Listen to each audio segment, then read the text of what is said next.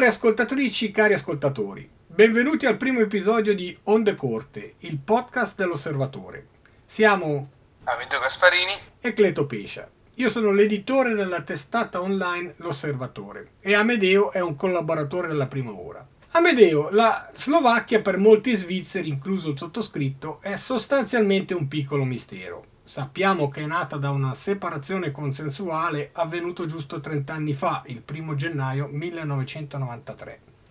Che cosa ci puoi raccontare vivendoci dal febbraio di quest'anno?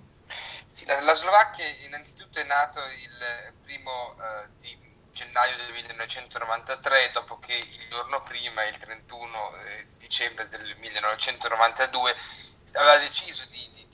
separarsi in maniera molto consensuale dalla Repubblica Ceca in una eh, diciamo, manifestazione molto molto pacifica di azione politica, nel senso che non c'è stato spargimento di sangue e le due parti hanno deciso in maniera appunto molto molto pacifica di, eh, di dividersi, di percorrere delle strade che inizialmente furono diverse. La Slovacchia è un eh, paese eh, monocamerale, c'è soltanto la, l'assemblea federale non ha un, non ha un Senato, diciamo, ha una sorta di, di, camera, di camera, dei Deputati, eh, presso la quale appunto eh, i partiti vengono accreditati secondo il processo di elezione che qua avviene per il rinnovo del, del, del Parlamento ogni, ogni, quattro anni. È una, è una, repubblica democratica con una presidenza che in questo momento è occupata dal 2019 dalla progressista Susanna Ciaputova e un sistema di, di, governo con un primo ministro come per dire eh, in Italia piuttosto che in Germania dove c'è un cancellierato ma comunque la figura è la stessa. Il Presidente della Repubblica esercita un ruolo abbastanza passivo ma comunque rimane il, il custode diciamo, eh, della, de, della, Costituzione e che diciamo, il, il, l'azione del governo istituzionale proceda in maniera eh, fluida e appunto conforme alla, alla Costituzione. Dal 2004 la Slovacchia è membro dell'Unione Europea, giusto? Sì, e non solo, perché in quell'anno che è stato molto importante per l'UE, eh, la Slovacchia è entrata anche nella zona euro, quindi nell'euro, nella moneta unica e anche nell'Alleanza Atlantica, cioè nella, nella Nato. Ed è una scelta che sembra che gli slovacchi non rimpiangono, ma anche all'interno dei vertici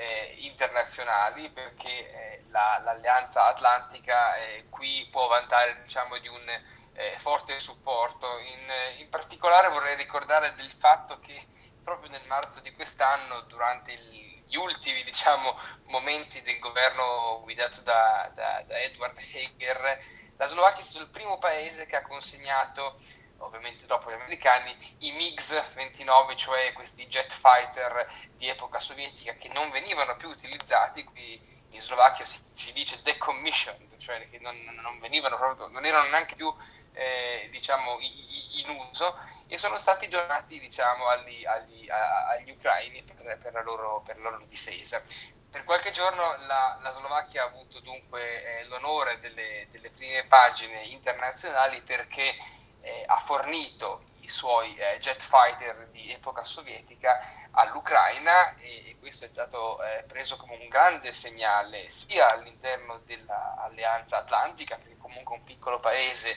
e tutto sommato neanche poi dotato di grandissimi mezzi ha dato ad un paese aggredito eh, le proprie armi che non venivano usate e dall'altro è anche un segnale da parte per gli ucraini che comunque si vedono supportati da un paese vicino, vicino in tutti i sensi perché la Slovacchia eh, confina per una buona ammontare di territorio con la, la parte eh, occidentale della, della, della, dell'Ucraina, quindi eh, è anche in una sorta di continuità e di fraternità e di amicizia eh, di popoli che questa eh, diciamo, donazione di, di, un sistema di, di difesa è stato, è stato, fatto proprio come una delle ultime mosse del, del governo eh, precedente e che naturalmente questa mossa ha immediatamente alzato le ire nei confronti di, di coloro i quali, tra cui appunto i partiti di opposizione, di opposizione non vorrebbero eh, che la Slovacchia eh, fornisse delle armi eh, all'Ucraina per, per, per, difendersi. E anzi dicono che questo potrebbe causare una, una spirale e una, un'escalation, no? come, come, si dice, e quindi far arrabbiare ancora di più la Russia. Quindi insomma la questione NATO entra nella campagna elettorale. Sì, perché eh, sono previste elezioni anticipate, giusto? Sì, elezioni anticipate perché eh, il 30 settembre appunto la Slovacchia si recherà nuovamente alle urne, dopo tre anni e mezzo. Le elezioni avrebbero dovuto essere nel febbraio del 2024, eh, ma per crisi politica e frammentazione eccessiva della, de, de, dell'arco eh, parlamentare e anche della, dei, dei, partiti politici all'interno della, della società, il, il, paese dunque eh, dovrebbe avere una maggioranza più solida, si spera, alle prossime, alle prossime elezioni. Sì, perché in effetti al momento è insediato un governo tecnico, giusto? Sì, esattamente, è proprio eh, un governo nuovo di zecca perché il 15 maggio di quest'anno eh, Ludwig Odor, che era il vice governatore della Banca Nazionale Slovacca, è stato indicato come il nuovo primo ministro. Dunque Odor rimpiazza dopo tre anni eh, alla guida del paese eh, Edward Heger eh, e quindi si ritira diciamo, eh, e lascia spazio a questo tecnico, al primo governo tecnico della, della, Slovacchia, quindi dopo 30 anni la Slovacchia ha il suo primo governo tecnico e con tutte le polemiche che accompagnano i governi tecnici, a partire proprio dal fatto di chi sosterrà questo governo tecnico. Eh, a fine maggio la Presidenza della Repubblica e il primo ministro, appunto Odor, primo ministro eletto, ha, ha, hanno, hanno, esaminato diciamo, eh, e hanno accolto i partiti per, per discutere e osservare se ci fosse una, una, una, maggioranza che potesse supportare il governo. In questo momento ci sono trattative in corso perché i partiti e i leader cercano di ottenere tutto eh, quello che possono proprio in virtù della, della,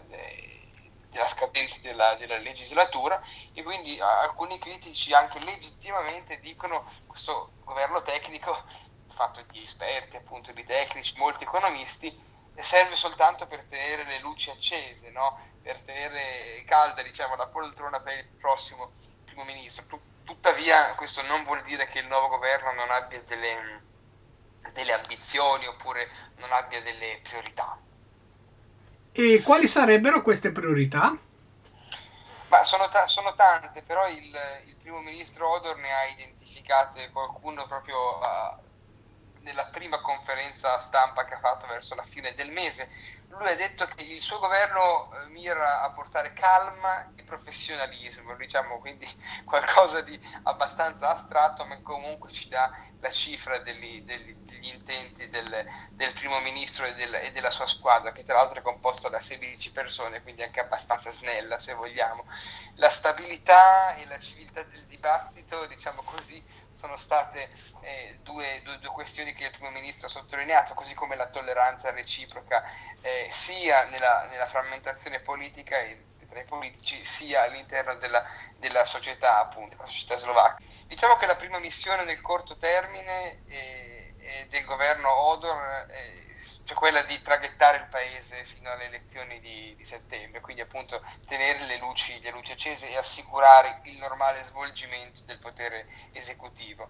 Eh, ma il governo appunto dicevo è anche ambizioso e intende eh, ridurre ad esempio la dipendenza eh, dal gas e dall'energia in generale russa e in particolar modo, e su questo molti politici eh, piccoli o grandi, diciamo così, insistono molto, è la questione dei, dei, dei prezzi, dei prezzi delle, delle,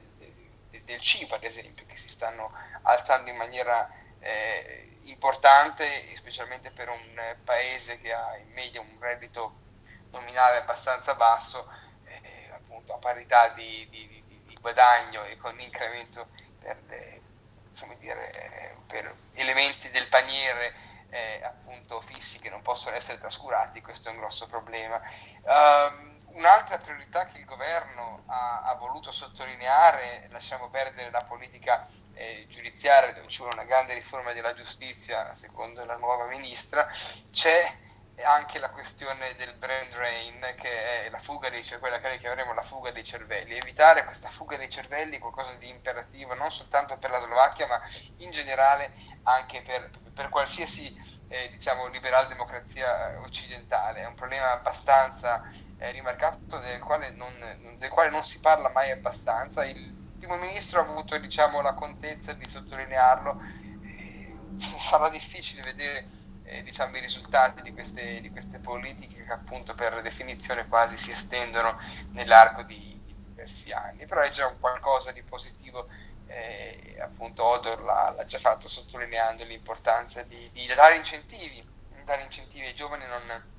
a non lasciare oppure casomai di ritornare dopo un'esperienza all'estero.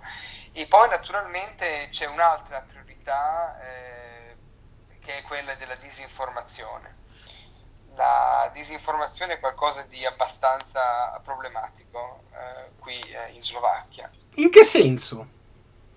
Beh, nel senso che la disinformazione che è qualcosa che non è nata assieme alle fake news nel 2016, no? con tutta la questione Trump, Brexit, eccetera, Brexit, eccetera, è qualcosa che c'è da, da, da tempo e che, che aveva altri nomi, se pensiamo anche a quello che avveniva nella guerra fredda. Oggi ha questo nome, in Slovacchia c'è una epidemia di disinformazione, il che vuol dire eh, che semplicemente ci sono notizie false e molti politici usano e sfruttano gli eventi del quotidiano, anche eventi oggettivi, da, eh, e li sfruttano in maniera che poi eh, la popolazione li percepisca altrimenti e dunque magari si senta aggredita e quindi andrà a votare per questi, per questi partiti. Il Cremlino sta lavorando alacremente, questo è documentato, la, la Slovacchia è un case study, come si dice,